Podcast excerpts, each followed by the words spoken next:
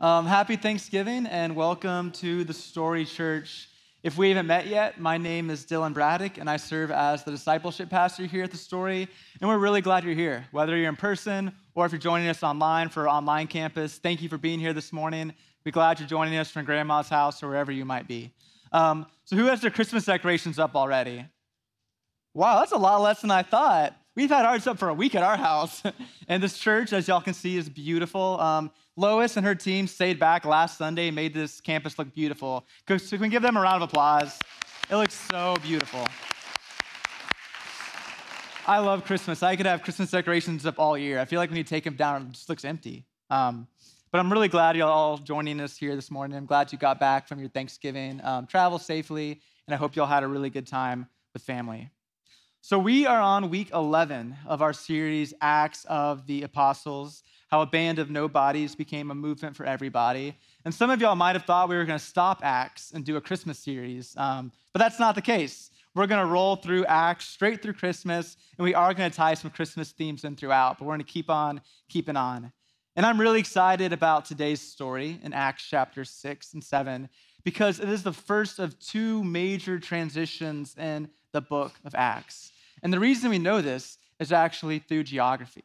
And I love maps, I love history. So I love the book of Acts because we can kind of track the um, outline of the book through how the church is growing and how the church is moving from region to region. And we know this because in Acts chapter 1, Jesus tells his disciples to be his witnesses in Jerusalem, Judea, and Samaria, and to the ends of the earth. And this is the outline the book of Acts takes.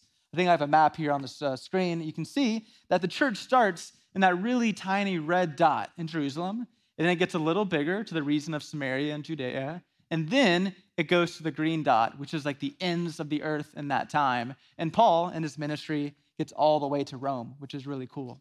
So, Acts, um, as we go through the book of Acts, the region expands and expands as the gospel is spread. In the first five chapters, we see the birth of the church in Jerusalem. In chapters like 6 through 10, we see the growth around the region. And then, really, in Acts 10 on, Paul just goes everywhere spreading the gospel.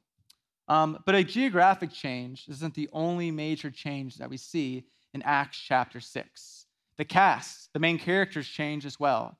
Who were the two primary apostles that we've been talking about so far in the series? Peter. I think I heard it. Be, be bold. Who is it? Peter and John, right? Peter and John have been the stars of almost every story we've covered so far. But starting in this chapter, um, that cast changes. Peter and John kind of step to the side, they kind of step into the back, and we have new characters take center stage. People like Stephen, people like Philip, and of course, Saul, who eventually becomes Paul. And today, we are covering um, the life of Stephen, who is the first Christian martyr, the first person to ever die for his faith, which isn't the cheeriest sermon in the world, um, but I think it has something to teach each and every one of us this morning. But before we read about um, Stephen's death, I want to talk a little bit about who the man Stephen was. And there's three really fascinating things in Stephen's life that I want to share with you this morning. The first is that Stephen was full of the Holy Spirit. How do we know this? Well, literally every time Stephen's name is mentioned, they put in parentheses next to it, full of the Holy Spirit. Like it's clear that this guy, whatever he was doing, whatever he was on, he was lit up by the Holy Spirit. Everything that he does, it says he was full of the Holy Spirit. The second cool thing about Stephen is he was one of the first deacons of the church. Um, deacons are people who helped out the apostles. And uh, Stephen was one of the first deacons, and his job was to help as the church grew. And I don't know if you've been tracking with the numbers, but the church has grown a lot in the first six chapters of Acts. At the beginning of Acts chapter 1, it says there are 120 believers. Then in Acts 4, it says the number grew to 5,000 men. So if we're talking about 5,000 men, we can safely assume, assume the total number was around 15,000. So the church in Acts went from like one tiny house church of people who follow Jesus to a group of like 15,000 in less than a year. Like some of y'all might have been part of companies that have grown dramatically, and you know the change that takes place when you grow so quickly. Or maybe you've seen that at a micro level at your Thanksgiving table. Like, I know I've seen our family's Thanksgiving table expand each and every year, and I'm getting less and less rolls because we have more and more kids showing up, and it's really, it's really bugging me. Um, but anytime we grow in scale, right, leadership is stretched, resources are stretched, and the problem the early church was facing is some of the widows were not getting enough food. Um, we don't know exactly why some of the widows were not getting enough food, but apparently it was a big enough issue to make a team, to make a group of deacons to address this specific matter. So Stephen was elected or selected as one of the first deacons who oversaw the prestigious role of feeding the widows. Now, I don't know about you guys, but if I was being selected for a team in early church, I probably wouldn't want to be on the feeding of widows team. Like, put me on the signs and wonders team. That sounds fun. Like, they did miracles, they multiplied food, or put me on the preaching team so I can preach to thousands, or at least let me be in the new members class. But, like, being in charge of food preparation or distributing food, that's not the most prestigious team you could be a part of. And maybe that's just my own insecurity showing, um, but I don't like being put in a role that I feel is beneath me. I don't know if any of you guys feel the same way. Like, when we ask you to be on the parking team, I'm sure some of y'all are like, couldn't my skills be used somewhere better? Like, can I at least do coffee? Do I have to wear the neon vest? Um, or it can be at work, right? Like, I think all of us want to be put on the promising growth opportunities at work. We don't want to be doing spreadsheets. Or at the home, like, I would always rather cook dinner than do the dishes. We, we always want to have a more prestigious role. We want to be front and center. Um, we want to have more and more power. And this is uh, especially a problem for me. And I think it's especially a problem for pastors. Like, pastors always want to have a greater reach or a greater platform or more sheep in the flock. And I remember telling this to one of my mentors back in college. Um, we were meeting, and this mentor was a really wise man. He'd served overseas as a missionary for most of his life. And I was complaining to him about my lack of reach. I was saying, Man, I have a youth group of 15 kids. They call me a co pastor, but really I'm just an unpaid volunteer. I think they call me a pastor to make me feel better. And I was complaining because I had friends who already had youth groups of 50 or 100, and they were getting paid money to do it. And I'm like, what am I doing wrong? Like, why hasn't God given me more? And this mentor just looked me straight in the eyes, probably laughing, but he, he held back the laughing. And he told me, Dylan, God is simply calling you to be faithful where you are at today. Like, He doesn't want you to be faithful tomorrow. He doesn't want you to be faithful in five years. He wants you to be faithful today. And Stephen understood that. That's the third thing I think I really love about Stephen is that he was faithful wherever God placed him. He wasn't worried about being the next Peter. He was doing his best to follow God, even if that meant by feeding widows. Like that was the task God gave him. He was going to do it to the best of his ability. And in the same way, God has placed each one of you in specific places, specific contexts, whether it's a cubicle or a school or an office or a family. God has put you there for a reason. And so often we get in this, this, this, this mindset where we think, you know, I'm going to be faithful in five years when I get married or when I have kids or when I'm an empty nester or when I sell my company. That's when I'm going to be faithful. But God wants you to be faithful today, right where you're at. And Stephen did that, and God moved mightily through him. So now that we know a little bit about our man Stephen, let's pick up in Acts, Acts chapter 6 and, and read about his trial. We've read about, about a lot of trials in the book of Acts so far, but this one um, ends a little differently than the other ones we've talked about. So we'll pick up in Acts chapter 6, verse 8. Now, Stephen, a man full of God's grace and power, performed great wonders and signs among the people. Opposition arose, however, from the members of the synagogue of the freemen, as it was called, Jews of Cyrene and Alexandria, as well as the provinces of Cilicia and Asia, who began to argue with Stephen. But they could not stand up against the wisdom the Spirit gave him as he spoke. Then they secretly persuaded some men to say, We have heard Stephen speak blasphemous words against Moses and against God. So they stirred up the people and the elders and the teachers of the law and they seized Stephen and brought him before the Sanhedrin. They produced false witnesses who testified, This fellow never stopped speaking against this holy place and against the law. That's important. We'll come back to that. For we have heard him say that Jesus of Nazareth will destroy this place and change the customs Moses handed down to us. All who were sitting in the Sanhedrin looked intently at Stephen, and they saw that his face was like the face of an angel. Then the high priest asked Stephen, Are these charges true? So, anytime we are faithful to God, I think two things usually happen.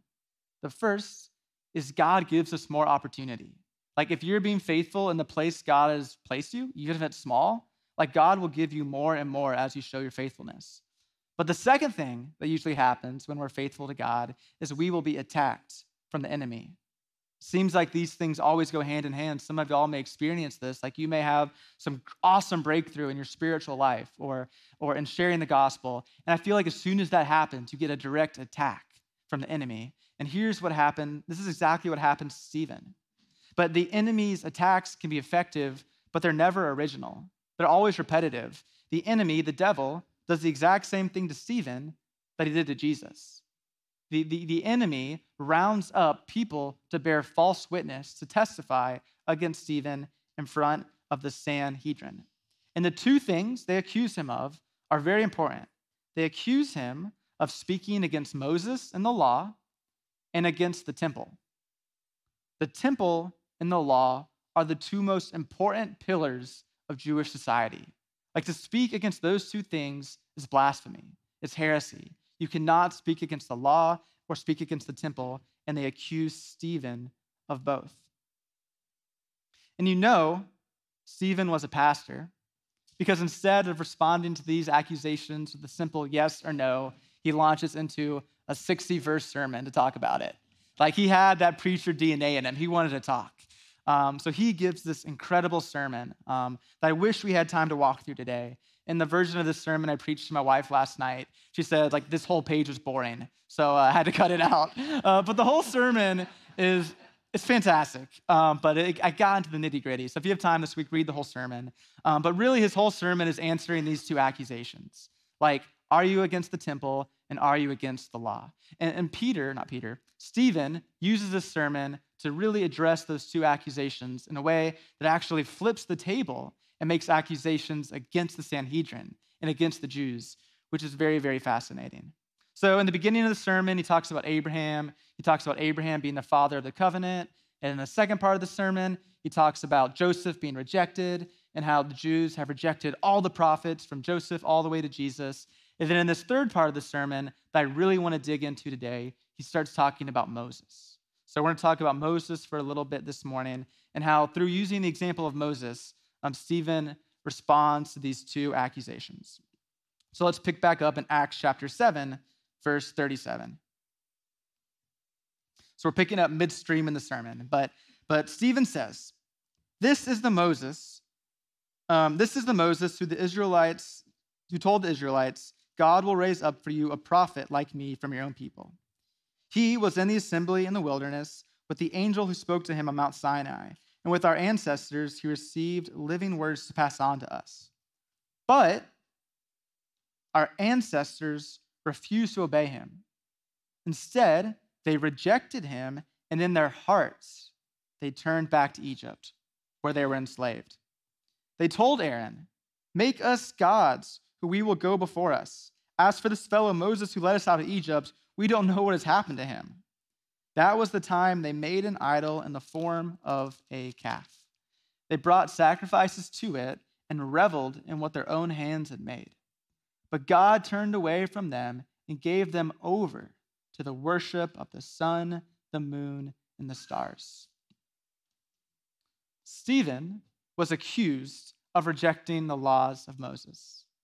But Stephen takes this accusation and throws it right back into their face and says, No, you are the ones who have rejected the laws of Moses. He even throws himself in that boat and he says, We all are the ones who rejected the laws of Moses. Literally, the first day Moses brought the laws down from Mount Sinai, they were already worshiping a golden calf they made with their own hands. Like they couldn't follow the law for one day, and now they're getting mad at Stephen for breaking the law. Stephen's like, What are you guys doing? And he, and he flips this accusation. So, accusation number one that the council used is the council accused Stephen of rejecting the law, but Stephen accuses all of us, not just the Jews, of rejecting God by what? By following our own hearts.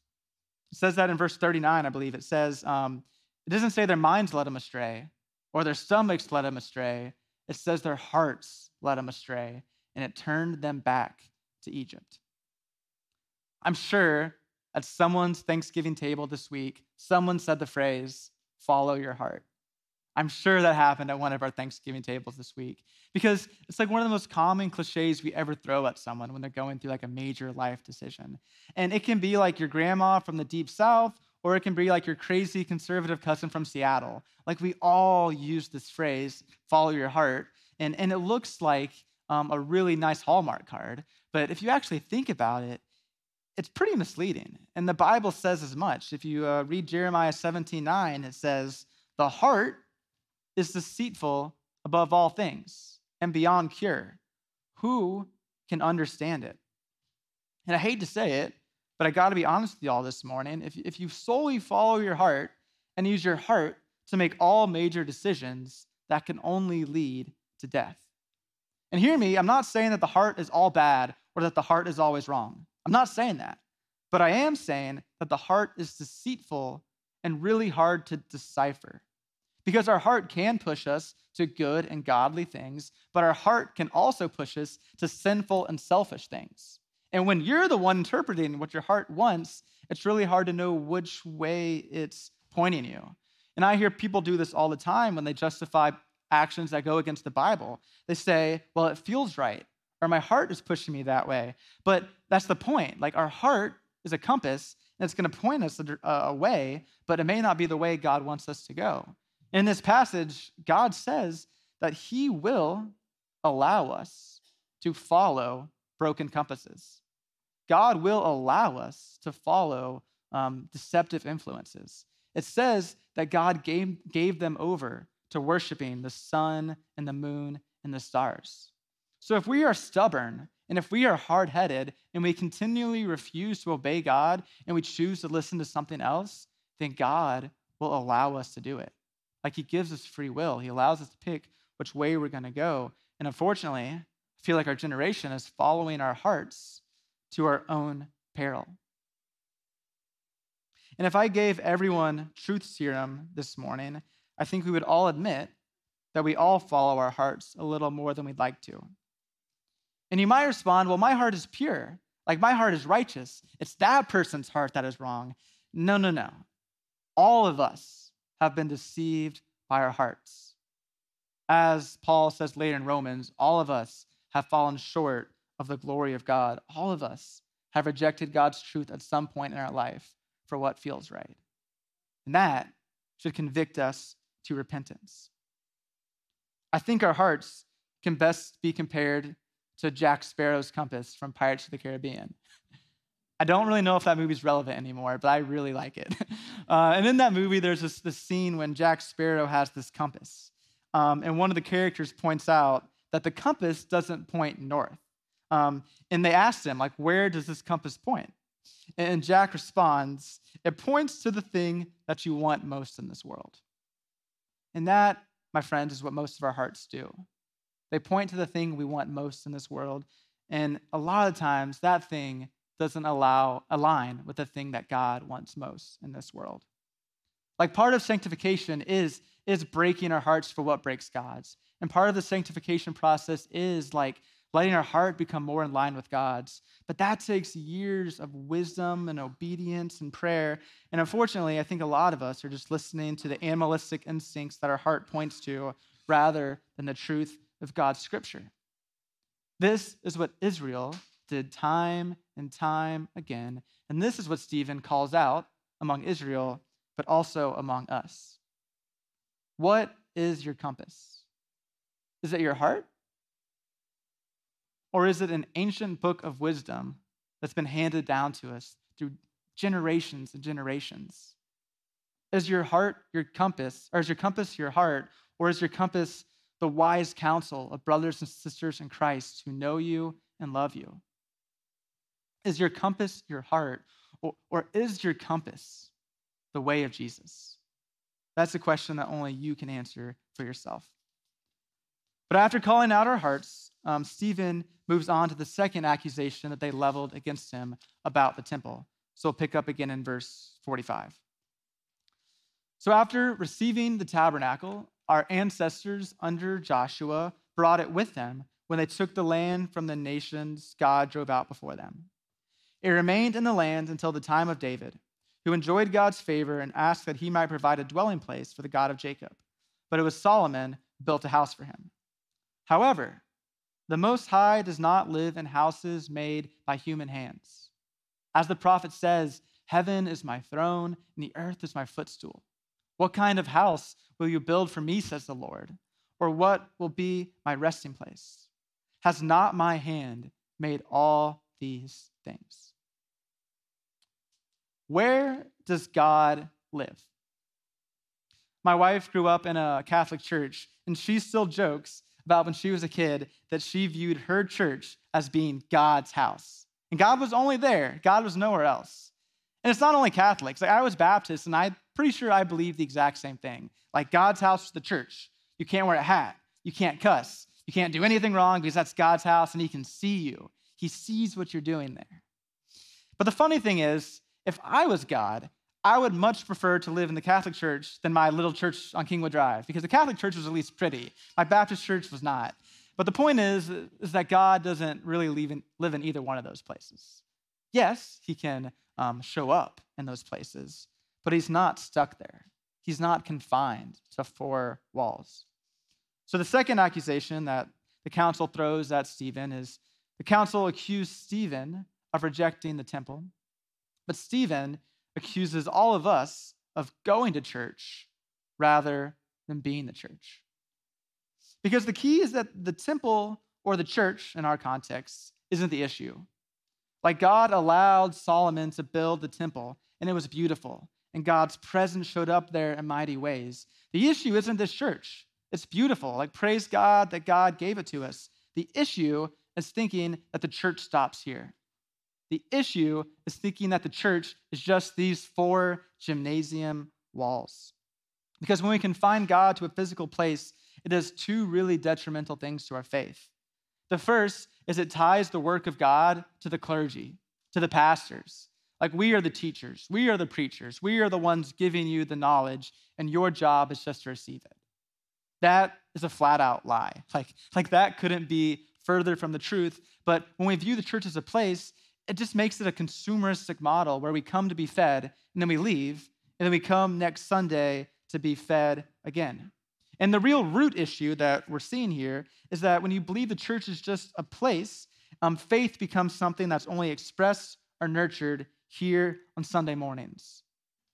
The only time you spend with God is in these chairs. The only time you open your Bible is when Pastor Eric tells you to flip over to Acts chapter 5. The only time you pray is when Eric Ponder or the band leads you in a prayer. This is an issue. This is a misunderstanding of the church. And this isn't me trying to shame you. This isn't Stephen trying to shame you. I love you. Like, I love worshiping with you. I'm really glad you came here to worship this morning. Please don't stop coming. But if this is the complete experience you have with God, through the entire week, then you're missing out on something. And I'm not telling you this to make you feel bad, but I'm telling you this to like excite you. Like what you're experiencing here is just the tip of the iceberg. And God wants you to experience so much more of His fullness and His love and His grace. And you have the opportunity to do that. Like, this isn't a guilt trip, this is an invitation to make your faith richer, to make your faith deeper, to make your faith more fulfilling. And the only way that can happen is if you take the church home with you. If your body becomes a temple for the Holy Spirit. Stephen is telling all of us this morning that we have misunderstood the church. God doesn't need a place to live. He made this whole earth. The earth is His. The church isn't a nice, tidy building that God just shows up in. The church is the people of God on a mission. The church of Acts is proof of this. They didn't have a beautiful building, but what they did have is boldness and love for one another. That is what made the early church powerful. And we should understand this as a story. Like, I've been on staff for four years here, and we've had three completely different sanctuaries. Like we had one sanctuary down the road in like a black box with fog and skinny jeans, and it was really cool but really loud. And then we had a church down the street in the museum district that was like a weird church of Christian science. And there were like weird quotes on the wall, but like God showed up there too. And now we're in like a preschool gym and God's showing up here. And in a few months, we'll be in our fourth different um, setting and we're going to have like an organ in there. I don't even know what to do with an organ, but, but the point is, is that God showed up in each one of these places and God will show up time and time again. And we might get this this desire now that we've moved here to 3223 Westheimer to just think, oh, we've made it. We can stop. Like, we're safe now. We, we have a home. Hate to break it to you, but the story is going to keep on moving. Hopefully, not moving locations, but as a body of believers, we are going to keep on moving because that is at the DNA of the story that is at the DNA of the people of God. We are called to not be a stagnant people, but a people on the move. A people not going to church, but a people being the church in our homes, in our families, in our workplaces, in our schools. That is a challenge each and every one of us are given. And now that we have this beautiful building, it's time to double down on that mission, to inspire non religious people to follow Jesus, and to step out and be the hands and feet of Jesus. Stephen was accused of blaspheming against the church, but Stephen says, Y'all have misunderstood it. I pray we as the story church would not misunderstand the church and think it's just a place we go to. I pray that we'd understand it's a people we belong to. And now we're ready to read the grand finale of the sermon, um, which starts in verse 51. Stephen really changes his tone. And he says, You stiff necked people, your hearts and ears are still uncircumcised. You are just like our ancestors. You always resist the Holy Spirit. Was there ever a prophet your ancestors did not persecute? They even killed those who predicted the coming of the righteous one, and now you have betrayed and murdered him. You who have received the law that was given through the angels, but have not obeyed it. Stephen's finale of his sermon ends with a boldness that can only be explained by a man who is preaching for the approval of one. Stephen really wasn't preaching to get out of these accusations. Stephen really wasn't preaching for the approval of the Sanhedrin, for the approval of the world. Stephen was preaching for the approval of God. And that is what gives him this incredible boldness that, to be honest, I'm jealous of. Like, I wish I could have the boldness of Stephen. And when I look at my own life and try to decipher the reason that I'm not as bold as I want to, I think it just comes down to what he says at the very beginning for resisting the Holy Spirit, for stifling the Holy Spirit's work in our life. Because I think we believe that boldness comes from preparation, or boldness comes from being um, taught, or being trained, or boldness comes from having all the right skills or all the right things to say when that person asks you that question. But boldness doesn't come from preparation or knowledge or skill. Boldness comes from the Holy Spirit, the Spirit of the living God inside of you. So if you want more boldness, like, sure, an apologetics course will help, but what you really need is to spend time with the Spirit of God and let Him fill you. Only then can you have the boldness that Stephen possessed the boldness to preach Christ crucified no matter the cost. And the cost for Stephen was high. Verse 54 describes the crowd's reaction to Stephen's sermon. When the members of the Sanhedrin heard this, they were furious and gnashed their teeth at him. But Stephen full of the Holy Spirit, looked up to heaven and saw the glory of God and Jesus standing at the right hand of God. Look, he said, I see the heaven opening and the Son of Man is standing at the right hand of God. At this, they covered their ears And yelling at the top of their voices, they all rushed at him, dragged him out of the city, and began to stone him. Meanwhile, the witnesses laid their coats at the feet of a young man named Saul. While they were stoning him, Stephen prayed, Lord Jesus, receive my spirit. Then he fell on his knees and cried out, Lord, do not hold this sin against them. When he had said this, he fell asleep. Fell asleep. The Sanhedrin had no legal right to execute Stephen without Roman permission. So the mob, and I think you could describe this, describe this as a mob, they took things into their own hands.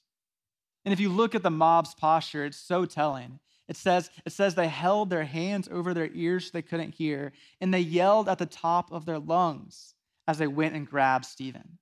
Like, how, how often does that describe our world? A people who are holding their hands over their ears so they cannot hold truth and yelling at the top of their lungs so they cannot hear what God is telling them. Maybe that's you this morning. Maybe you have been in a season of rebellion, and maybe you have been holding your hands over your ears, refusing to hear what God has for you. But, but this crowd, they stormed at Stephen and they dragged him out and they stoned him. I did a little research on stoning this week, and, and honestly, it was more horrible than I can imagine. Like, we read stoning in the Bible all the time, and I don't think we think about um, how brutal that really was. Um, I read one report that said stonings could last from 20 minutes to two hours. This wasn't a quick death, it was a torturous one. And there were specific instructions in stonings to not grab big rocks that could potentially kill the person, but to grab tiny rocks, pebbles, stones, so you could get more and more hits before the person eventually died. Stoning was an awful way to go, and Stephen um, went through it all. But Stephen saw one thing near the end of his life that I know gave him hope, that I know gave him assurance. It was this image of Jesus standing at the right hand of the Father to receive him. And if you've read your Bible before, you, you know that, that Jesus is often described sitting at the right hand of the Father. But this is the only time in the Bible that we ever see Jesus standing at the right hand of the Father. And Jesus is standing here, one, to receive Stephen, his son, but also to fulfill his role as the true judge. Because the Sanhedrin never actually um, gave him a conviction, Stephen. He was never accused, he was never convicted. And in the end, the Sanhedrin could never actually convict or um, condemn Stephen. Jesus is our only true judge, and the world can try its best to convict us, it can try its best to cancel us, but only Jesus' word matters at the end of the day. And when Jesus looked at Stephen, he probably said something like, Well done, my faithful servant. You are righteous. Through our human perspective, it's hard for us to see the stoning of Stephen as anything but a tragedy, as anything but a wasted life, as a, as a sad loss. A man who had so much potential and just started serving the church. Imagine if Stephen could have went out with Paul and joined the missionary journeys. Imagine what Stephen could have done. It's hard for us to make sense of suffering like this. It's hard for us to make sense of suffering in our own life among believers. It's hard to make sense of Christians who are imprisoned for their faith, or our brothers and sisters overseas who are killed daily for their beliefs in Jesus. When we look at it through our human, uh, earthly perspective, we can only view it as a loss. But when we begin to look at things from a heavenly perspective, from an eternal perspective, we can see how it all works together for the glory of God. Like, yes, Stephen died an unbearably brutal death. But his story, his sermon, is now featured in the most read book of all time, book that sells 20 million copies a year. The story of Stephen is still told today. God is using this story to inspire martyrs all across the globe. And this story, the story of Stephen, um, inspired one person, so much so that he became the major movement of Christian uh, missions. That man was Saul. If you notice, Saul was there at the stoning of Stephen. Saul approved of it. Saul took part in it. And Saul didn't convert there in that day and become Paul, but you have to imagine that this memory, that Stephen's boldness weighed heavy on Saul, who became Paul for the rest of his life. Every time Paul mentions the Christians he murdered, don't you think he thinks of Stephen? He thinks of the boldness of this man who inspired him to be a force for the faith. We've read from a few church fathers so far this series, so I want to close um, with a quote from Tertullian, who's my favorite church father. Um, he was from the second century, a brilliant man, a lawyer who really spent most of his life um, writing against heresy and protecting Christians from persecution. And in one of his most famous works, um, Tertullian wrote to the governors of the Roman Empire asking them to stop killing Christians. And at first, he used all the logic he could to kind of make his point. And at the very end of his letter, he has a very interesting quote. He says, We spring up in greater number the more you mow us down. The blood of the martyrs is the seed of the church. From a finite human perspective, all we can see is tragedy anytime there's a loss of life, especially in the name of Jesus. But God sees these things through the lens of eternity, and no sacrifice for Christ is ever wasted. No blood is ever poured out in vain. It is all used for God's glory. Because we're not doing anything that Christ has not already done for us. Jesus died for you and me. Jesus went through a more extreme form of death than Stephen even went through. Jesus went through a crucifixion because he loved me and you. He loves all of us. He loves us so much that he laid his life down for us. And in the same way, we are called to lay our lives down for our brothers and sisters because Christ has already done it for us. So, the question that all of us should be left with this morning is what are you called to sacrifice for the kingdom? You know, you might not shed physical blood. We, we live in an area of comfort in some ways, and most of us aren't um, killed for confessing our faith in Jesus, but we do have brothers and sisters overseas who are, and, and we're called to join in prayer for them every day. But, but in America, in your home, in your office, what does it look like for you to shed blood for the gospel? What does it look like for you to sacrifice? What is the cost going to be? It may be a relationship. It might be people liking you. It might be a promotion. It might be money. It might be time. I don't know what the gospel is going to cost you, but I do know it costs each and every one of us something. And that's something that you and God have to talk about. That's a conversation that you and Jesus need to have. And, and as you seek holiness, as you seek to be more like Jesus, there will be uh, moments in your life where you have to make a decision. Will I be like Stephen? Will I boldly preach Christ crucified, or will I cower in fear? My prayer for myself and each one of you is that we would be filled with the Holy Spirit so we can boldly proclaim Christ crucified to everyone we meet. Would you pray with me?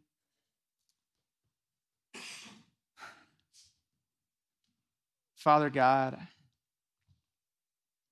this isn't the cheeriest sermon or story to read um, as we start to celebrate Christmas, God. Stories like this in the Bible can sometimes be hard to stomach, they can sometimes be uncomfortable. But God, I thank you for that uncomfort. I thank you for shaking us up and, and showing us and challenging us to, to consider the cost of following Jesus. There is a cost to discipleship. There is a cost to picking up a cross daily and following you. And I pray that you would give each of us the strength and the boldness to follow you no matter what you ask us to do, God. It's not an easy request, but Lord, fill us with your spirit so that we can do what you have called us to. Lord, let us be faithful not tomorrow, but today. In Jesus' name, amen.